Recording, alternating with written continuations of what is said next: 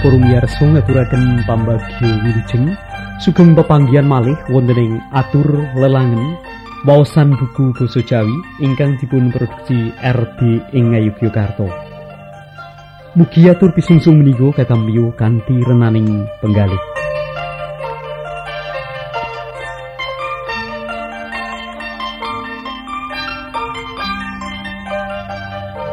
Menggah samangke badhe ngaturaken sambeting cariyos Kesrimpet Jaring Sutra. Anggitanipun Ardini Pangastuti kapetik saking kulawarti Mekarsari. Ngaturaken seri ingkang angka gangsal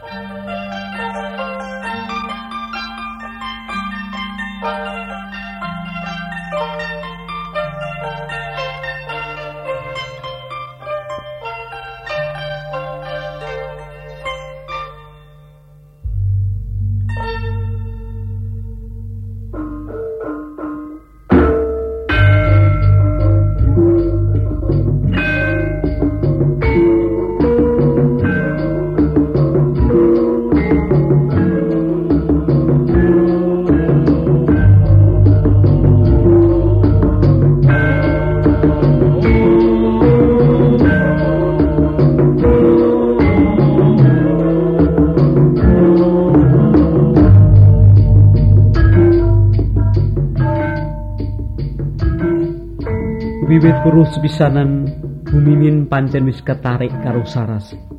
Lan saya adreng kekarpani arep ngangkat anak. Bumimin dhewe ngrumangsani yen ora bakal bisa duwe anak jalaran ketaman tumor ganas. Katresnane sajak kasok kabeh marang Saras. Luwih-luwih saiki Sikepe Bumimin iki njalari atine Trinil goreh. Dheweke durung kulino pisah karo Saras. Sarta rumangsa ana sing ilang uwal saka anggane.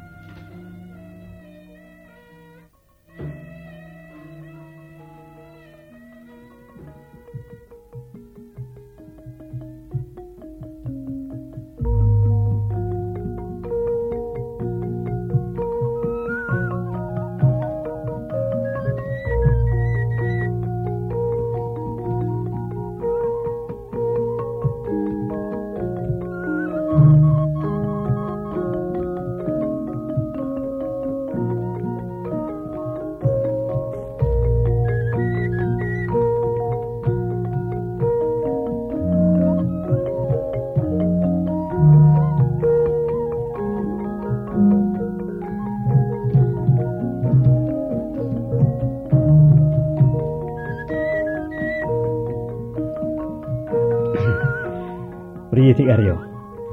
Ora kepengin mbuncengake jeng Trinil puter-puter kutha. Pitakoni Pak Heru sawise rada sauntara karya mung meneng.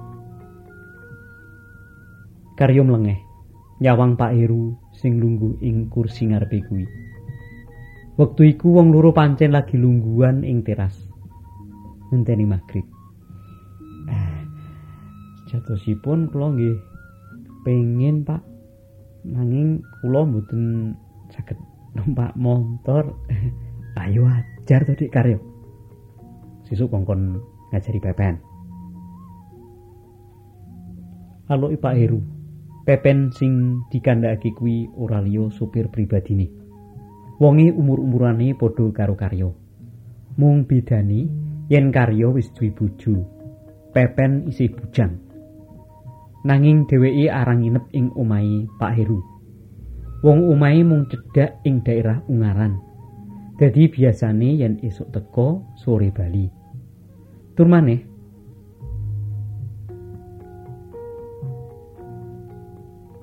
Senajan duwe supir, Pak Heru yen lelungan ing sanjabane urusan bisnis luwih seneng ijen nyetiri dhewe.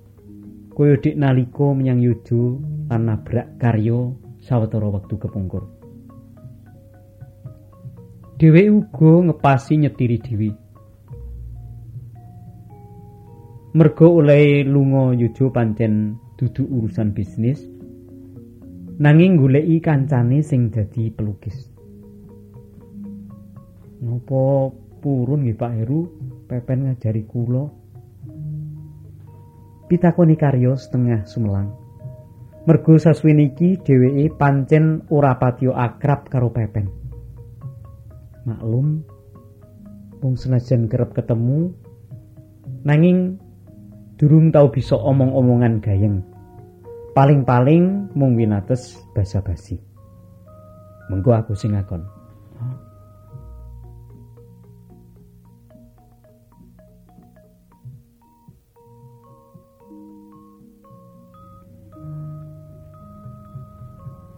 Keprung sura adan saka masjid cedhak omah. Pak Heru menyat saka lunggui. Magriban dhisik dikaryo.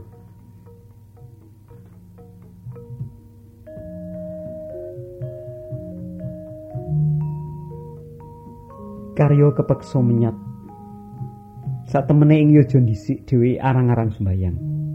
Nanging bareng manggon ing Semarang dadi malih sregep salat. Ora mergo kesadaran ati, nanging mergo sungkan karo sing duwe omah. Trine ya semono uga. Dhewe saiki uga sregep salat. Paling ora tansah nglakoni limang wektu.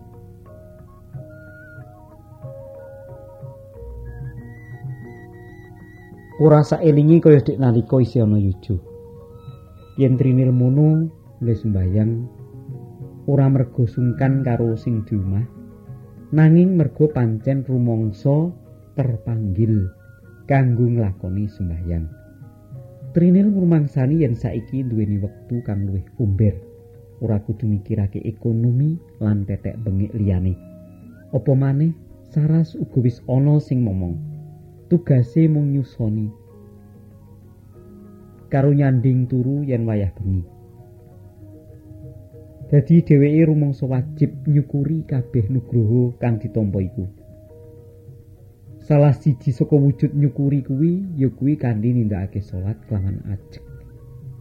Tumrape salat wis dudu. Mujudake kewajiban maneh. Kewajiban manembah marang sing gawe urip. Nanging salat kang dilakoni kuwi tumrape trinil mujudake sawenehe pengabdian. Pengabdian marang sing gawe urip. Pangerten ngenani kewajiban lan pengabdian kang trinil kuwi aduh banget. Aduh bidani. Yen kewajiban gelem nindakake krana kepeksa. kepeksa mergo wajib iku mau nanging yen pengabdian apa kang dilakoni apa kang ditindakake babar pisan ora amarga kepeksa utawa dipeksa. Nanging kabeh mau linambaran niat kang tulus saka telenge ati. Niat utawa pepinginan kanggo ngabdi.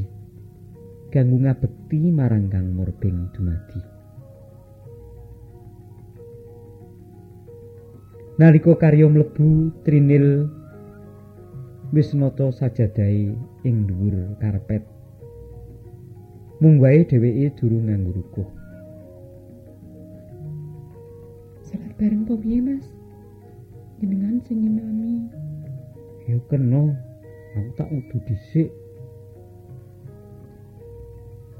Karyo langsung mlebu kamar mandi sing mung dipisahake dening tembok tipis karo ruang tidure kuwi. Ora let suwi dheweke wis metu maneh. Bojone pranyata wis rampung anggone nyepakake uburampe sembayang kanggo dheweke sajadah sarung lan kopiah. Sembayang mung apa perlu? Tanpa dikandeli dikir utawa ndonga. Rampung salam karya wis langsung nggulung sajadahe. Trinil isih sempat dikir sedilu. Nanging yo banjur leren. Mergo keprungu swara tangise saras saka arah loteng.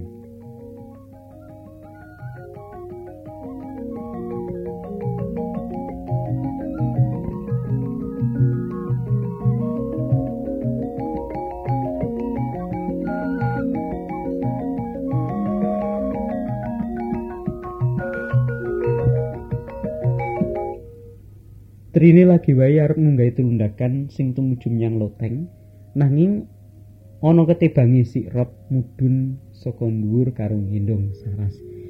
Ibu tasih saut sembayang. Alo Rob karo nyoba ngeneng-nengi Saras sing rewel kuwi. Yo kene, tak gendongi. Mokno ngelak. Trinil menehi isyarat supaya bayi kuwi diserahake marang dheweke. Rob moro nyedak. Saras dipasrahake marang ibune. Bayi kuwi langsung meneng bareng digendong dening ibune. Apa maneh bareng wis nyusu. Saya ora keprungu suarane. Sajake oleh ngelak tenanan. Nanging saiki Trinil wis ora wani nyusoni saanggon-nggon kaya dhisik. Kepeksa mlebu kamar utawa golek panggonan sing nyisih yen arep nyusoni bayine.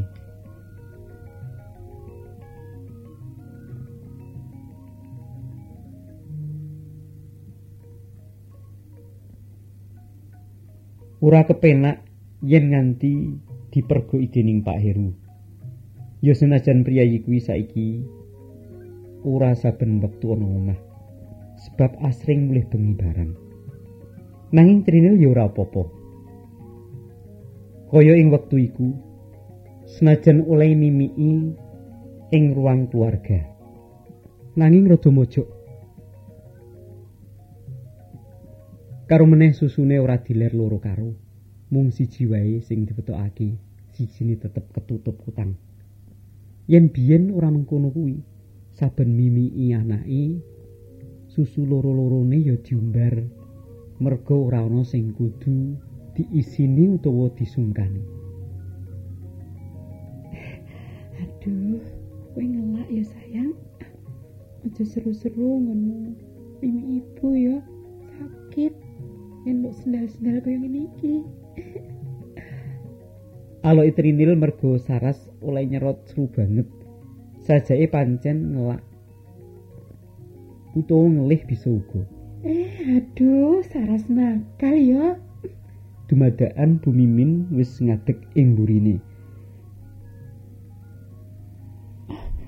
Hmm, Mbak Mimin, monggo katuran lenggah. Trinil mesem marang Heru. Dewi wis ora ngundang Bu maneh marang wanita iku. Mergo Bu Heru kang njaluk dheweke supaya dheweke diundang Mbak wae. Kesane luwih akrab. Wong wis manjing dadi sedulur kok ngundang Bu. Rasane malah wagu. Mengkono alasane Bu Mimin utawa Bu Heru kuwi. Eh, ora aku karo bapak arep metu sedelo. Ah, ya ora ding yen sedelo wong arep nekani resepsine kanca. Dadi mengko jengtrine lan Dik Karyo dar nisik wae ya. Usah nunggu aku. Nggih, nirikaken, Mbak. Nanging tasih serap ngaten menapa nggih? Sampun badhe bidah. Iya, wong omahe adoh. Daerahku dus kono. Yen ora budal sore ngene iki, kono, ya apa? Undangan jam itu kok. Kalau Saras, Ibu arti ndak? Kowe pesen apa yo? Trinil ngomong karo anake sing tetep anteng anggone nyusu. Mboten pesen napa-napa. Ingkang paling penting Ibu saged inggal kondol kanthi wilujeng.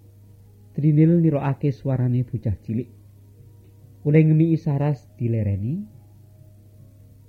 Bocah kuwi diadepake marang ibu angkate.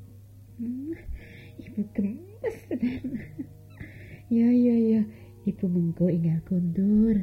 Pangestu wae ya, Nak. Pipine Saras dijiweli dening Bu Mimin banjur diaras kan digemes.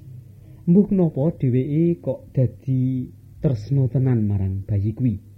Rasane kaya anake anggone mbrojolake dhewe. Keprungu kemlesete sepatu. Wong loro noleh. Kira saras bapak uga wis siap tindak. Ayo sendise karo bapak. Bu Mimin ngrebut bayi kuwi saka tangane Trinil banjur dicedhakake marang bojone. Saras sayang dhisik, Pak. Bu Mimin nirokake suarane bocah cilik. Pipine Saras dicedhakake karo pipine bojone. Pak Heru ngaras bayi kuwi kebak tresno sih.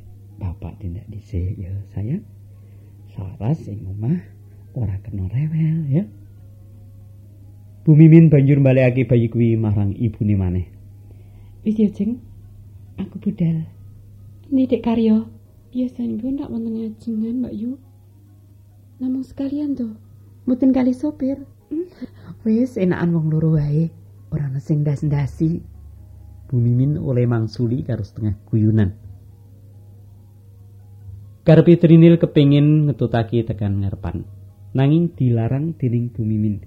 Ora usah nguntapake tekan ngarep. Mesake saras. Angin wengi ora apik.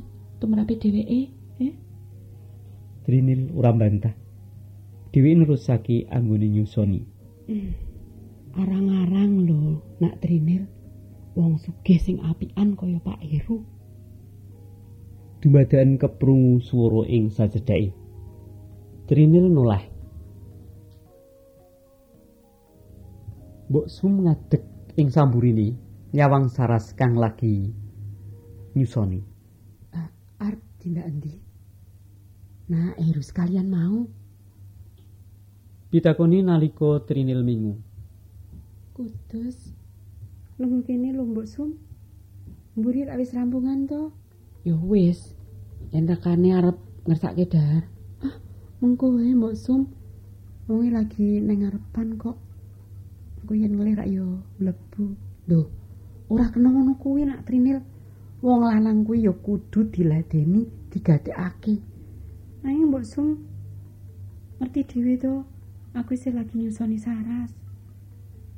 Mbok Sum lengeh katon ompongi.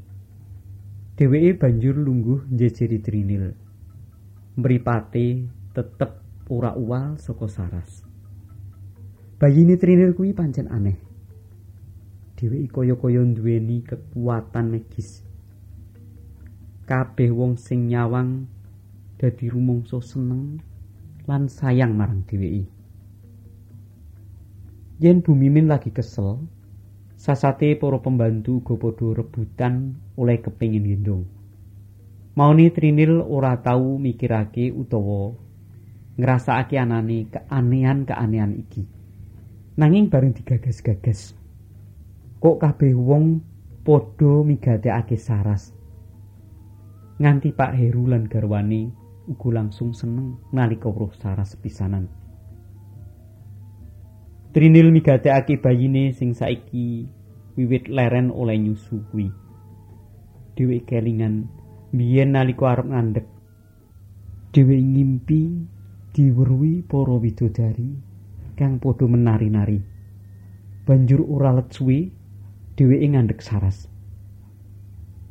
Apa kahanane Saras kuwi ana gegayutane karo impene dek biyen kae apa ya? Ujare para pinisepuh widodari kuwi lambang kebecikan, lambang karahayun. Dadi yen ngono, uripe Saras tansah ingayoman dening kabecikan lan karahayun. Mbok menawa pancen ya kaya ngono tenan. Nyatani saplok ngandut tumekani lairi Saras. Rezekine ya tansah sempulur. Saras dhewe uga disenengi dening wong akeh. batine Trinil.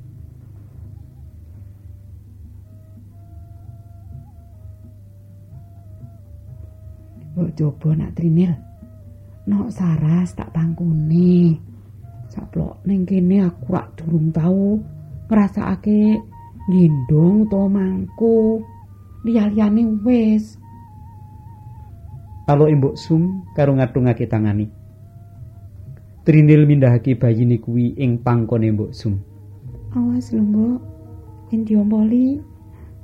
Diompoli yen sing ngompoli wong ayu yo ora apa-apa ya nok ya Gindung gindang gindung tak gindung gindang aduh aduh ayune Mbok Sum ngudang saras sing digudang mung plengeh-plengeh. Lho, ampun, tulung metu untune ngene iki piye lho? Mbok Sum nirokake suarane bocah cilik. Suarane dipelat-peletake. Ya, ampun kaya cimba. Mbok Sum ngomong dhewe diwangsuli dhewe. Eh, Mbok, jenen mau rak kondo. Wong sugih sing apian kaya Pak Heru kuwi arang. Mbok coba nyeritakno ngenani Pak Heru lan Mbak Min. Simbok lak mangkene wis suwe to. Mestine wis ngerti, wis paham karo keluarga kene. Ujari Trinil sawise Mbok Sum leren oleh ngudang saras. Simbok melu nak Heru pancen wis cukup suwe. Kawit nak Heru isih cukup cilik. Lanjur wong tuane Pak Heru apa saiki wis urip? Wis ora ana kabeh. Nak Heru kuwi isih ana turunan londo. Simbahe biyen oleh wong londo. Duwe anak wadon mung siji til Bulaksmi. Yo ibune nak Heru kuwi. Sawise wong tuane mati, kabeh warisan arupa persil kopi lan tanah perkebunan sing wombo banget. Kuwi dadi hake bulakmi kabeh. Bulakmi omah-omah kaping pindho sing sepisan karo sawenehi pengusaha pribumi duwe patutan siji. Nak Airu. Yo nak Airu kuwi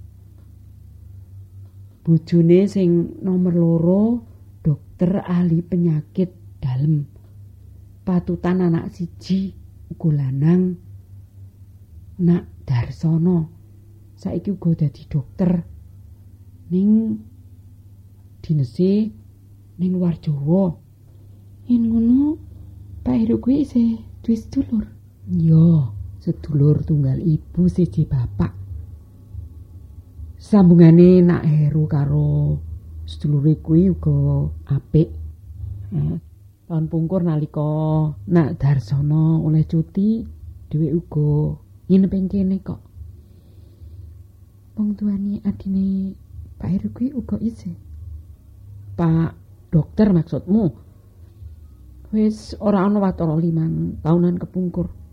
Ora suwe Bu Laksmi aku yang ngaturi Ndoro sepuh uga melu nututi. Lah, yen ngono oleh tinggal donya durung suwe, Mbok. Ya wis to. Meh limang taunan kok. Wong lete Ndoro sepuh putri karo Ndoro sepuh kakung lete ora suwe banget. Wong utara telung sasinan. Karang ya wis tuwa. Kawit biyen apa omahe ya ing kene iki, Mbok? Yo, ning dhisik bangunane ora ngene iki. Omah iki wis direhab total. Bangunan lawas yo wis gedhe. Ning ora tingkat kaya saiki. Oleh mingkat omah iki durung suwe banget kok. Toro telung tahunan. Simbo uga ngerti ngenani garwani Pak Heru. Yo ngerti ning mung sithik sing dingerteni Simbo. sisihane nak Heru kuwi biyen tilas pegawene. Dheweke wis lolo, banjur dikukup karo nak Heru. Ning tenan, atine nak Mimin kuwi jan ngene lho. Ngene kepriye to, Mbok? Dheweke kuwi pangerteni gedhe, sabar lan nembah manah. Nak Heru bisane kaya saiki rak sakwise omah-omah karo nak Mimin. Biyen dheweke kuwi sak ngertiku ora mengkono. Ya pancen bocah apik, ning ora kaya saiki. Aku kok ora mudeng to, Mbok. Biyen nak Heru kuwi seneng ngrentengi cah wedok. Ngombe yo gelem, yen lumane pancen yo lomo tiru ndoro sepuh putri. Wonge sosial banget. Senajan sugih ning ora angkuh ora sombong. Ngajeni marang padha-padha senajan to kuwi batur utawa abdi kaya aku iki. Mula kening apa aku kok kerasan melu ing keluarga kene nganti puluhan tahun. Mbok Su malah cerita ngedabiah ora karuan. Uh, si mbok ngerti. Wis pirang tahun Mbak Heru lan Mbak Mimin anggone omah-omah. Trinil sih kepengin ngerti luwih akeh ngenani keluargane Pak Heru kuwi. Mumpung ana kesempatan. Yen ora kleru ya wis ana sepuluhan tahun nalika kuwi ngepasi nak Darjono mlebu SMA kok. Dumadakan Mbok Sumjelih. Margo krasa anget-anget kang nelesi pupune. Aduh, eh si diompoli. Aku diompoli nok saras tenan iki. Lho, mau rak wis tak ilekake to, Mbok. Ah, ngompol sing ngompol bocah ayu ora apa-apa.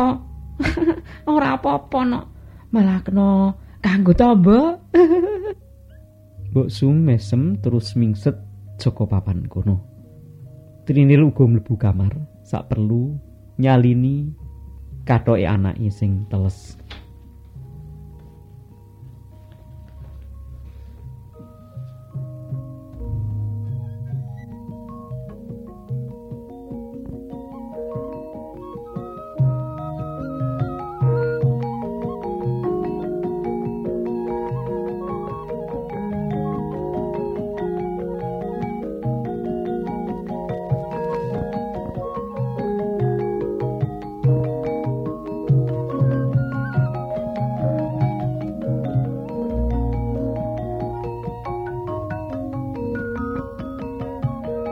Nalika dhek metu maneh ing ruang keluarga, Rob sak kancane wis padha jrabing nonton TV.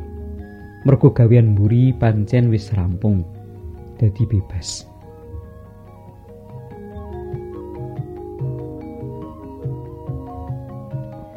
Ayo sapa salah siji tulung digendongake Sarah sedilo ya. Aku tak ngladeni bapak mangan. Kalau Itrinil marang bocah-bocah kuwi. Sampun kula tata wonten ing meja dahar kok, Mbak. Semantane Markona. Pundi? Kula jae menawi badhe dahar. Aloke Robia. Kula mawon, Bu. Eh, Mbak. Kentik moh kalah. Wong loro banjur melayu disik-disikan. Nanging kentik kalah. Saiki melu baru dhisik mengko gantian karo bulik kentik ya Aloe Trinil kanggo nglegani bocah loro kuwi. Saras diulungake marang Rob. Dheweke banjur mlaku menyang ngarepan. Sak perlu ngandani bojone yen mangan wis siap. Nanging bareng tekan ngarepan, dheweke ora sida kondo. Mergo bojone katon lagi omong-omongan gayeng karo Pak Minot tukang kebun. Dheweke ora manggon dadi sak omah ing kono. Mergo omahe cedhak. Mung watara 500 meter saka omahe Pak Heru. Saben esuk Pak Minot teko awan mulih mengko sore teko maneh siram-siram Saploke Trinil lan karya manggon ing kono. Pak Menot yen bengi kerep teka mrono. Ora ngopo-ngopo, paling-paling mung omong-omongan ing teras karo karya. Trinil bali mlebu maneh. Melu nonton TV ing ruang keluarga. Nanging acarane ora apik. Wong lagi berita. Kini saras tak gendongi Rob. Mboten napa-napa mbak? Wong kula ampun rampungan kok. Kula jake mawon. Dumadan trinil kelingan marang mbok sum. Dheweke kepengin nanggap mbok sumaneh mumpung sing di omah lagi lunga. Trinil banjur golek mbok sum ing mburi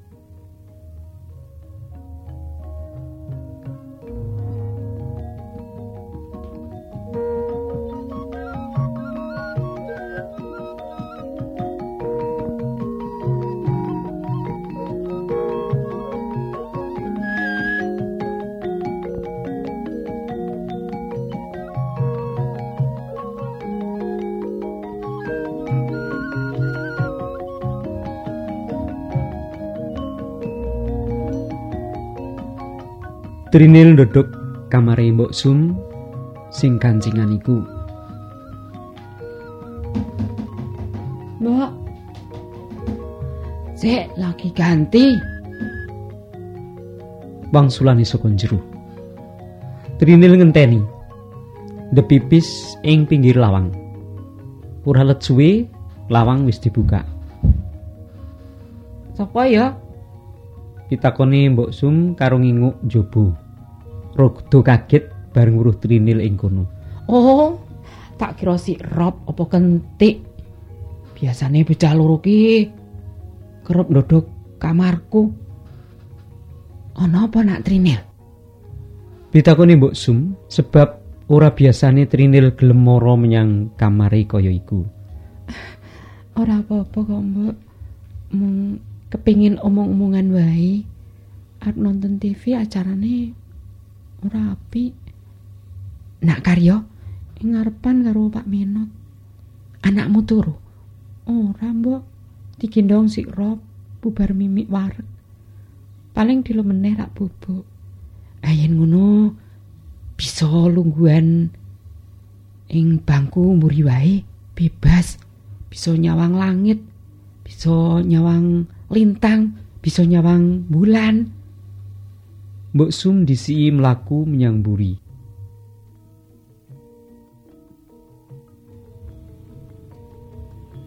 Ing teras mburi pancen ana lincak dawa saka pring tutul sing dipernis alus. Mung loro lungguhan ing kono ngadep kebonan.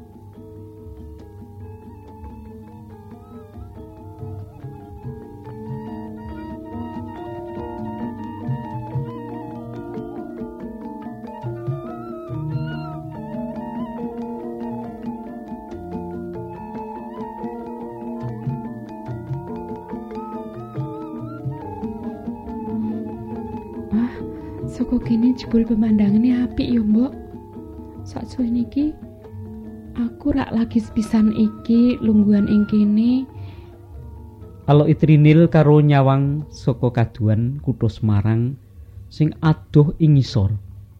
Mung katon lampu-lampu sing kumerlap indah. Kaya barisan konang raseksa ing wengi kang peteng.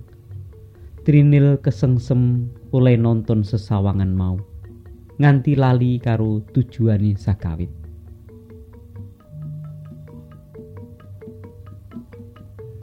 Saka dhuwur malah luwe cetha meneh nak Trinil. Luwih apik. Apa iya, Mbok? Lening ora kepenak. Glajikan ing dhuwur. Sauntara Mbak Mimin ora ana. Trinil nyawang Mbok Sum. Setengah dheweke kepengin nonton sesawangan indah kuwi. Nanging atine gujag-gajeg.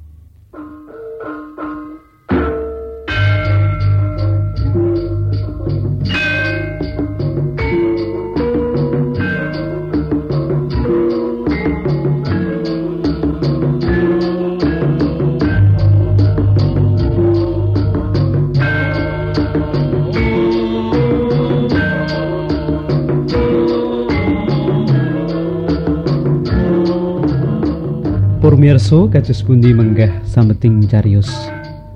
Kesrimpet jaring sutra anggitanipun Ardini Pangestuti ingkang kapethik saking keluarti Mekar Sari menika.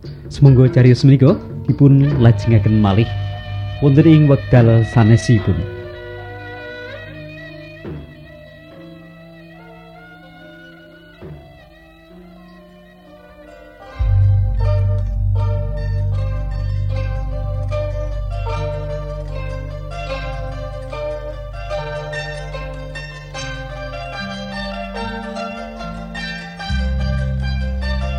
Cekap semanten atur lelangen waosan buku basa Jawi ingkang dipun produksi RB ing Ngayogyakarta. Ing wasana mugi rahayu ingkang tansah pinanggih. Nuwun.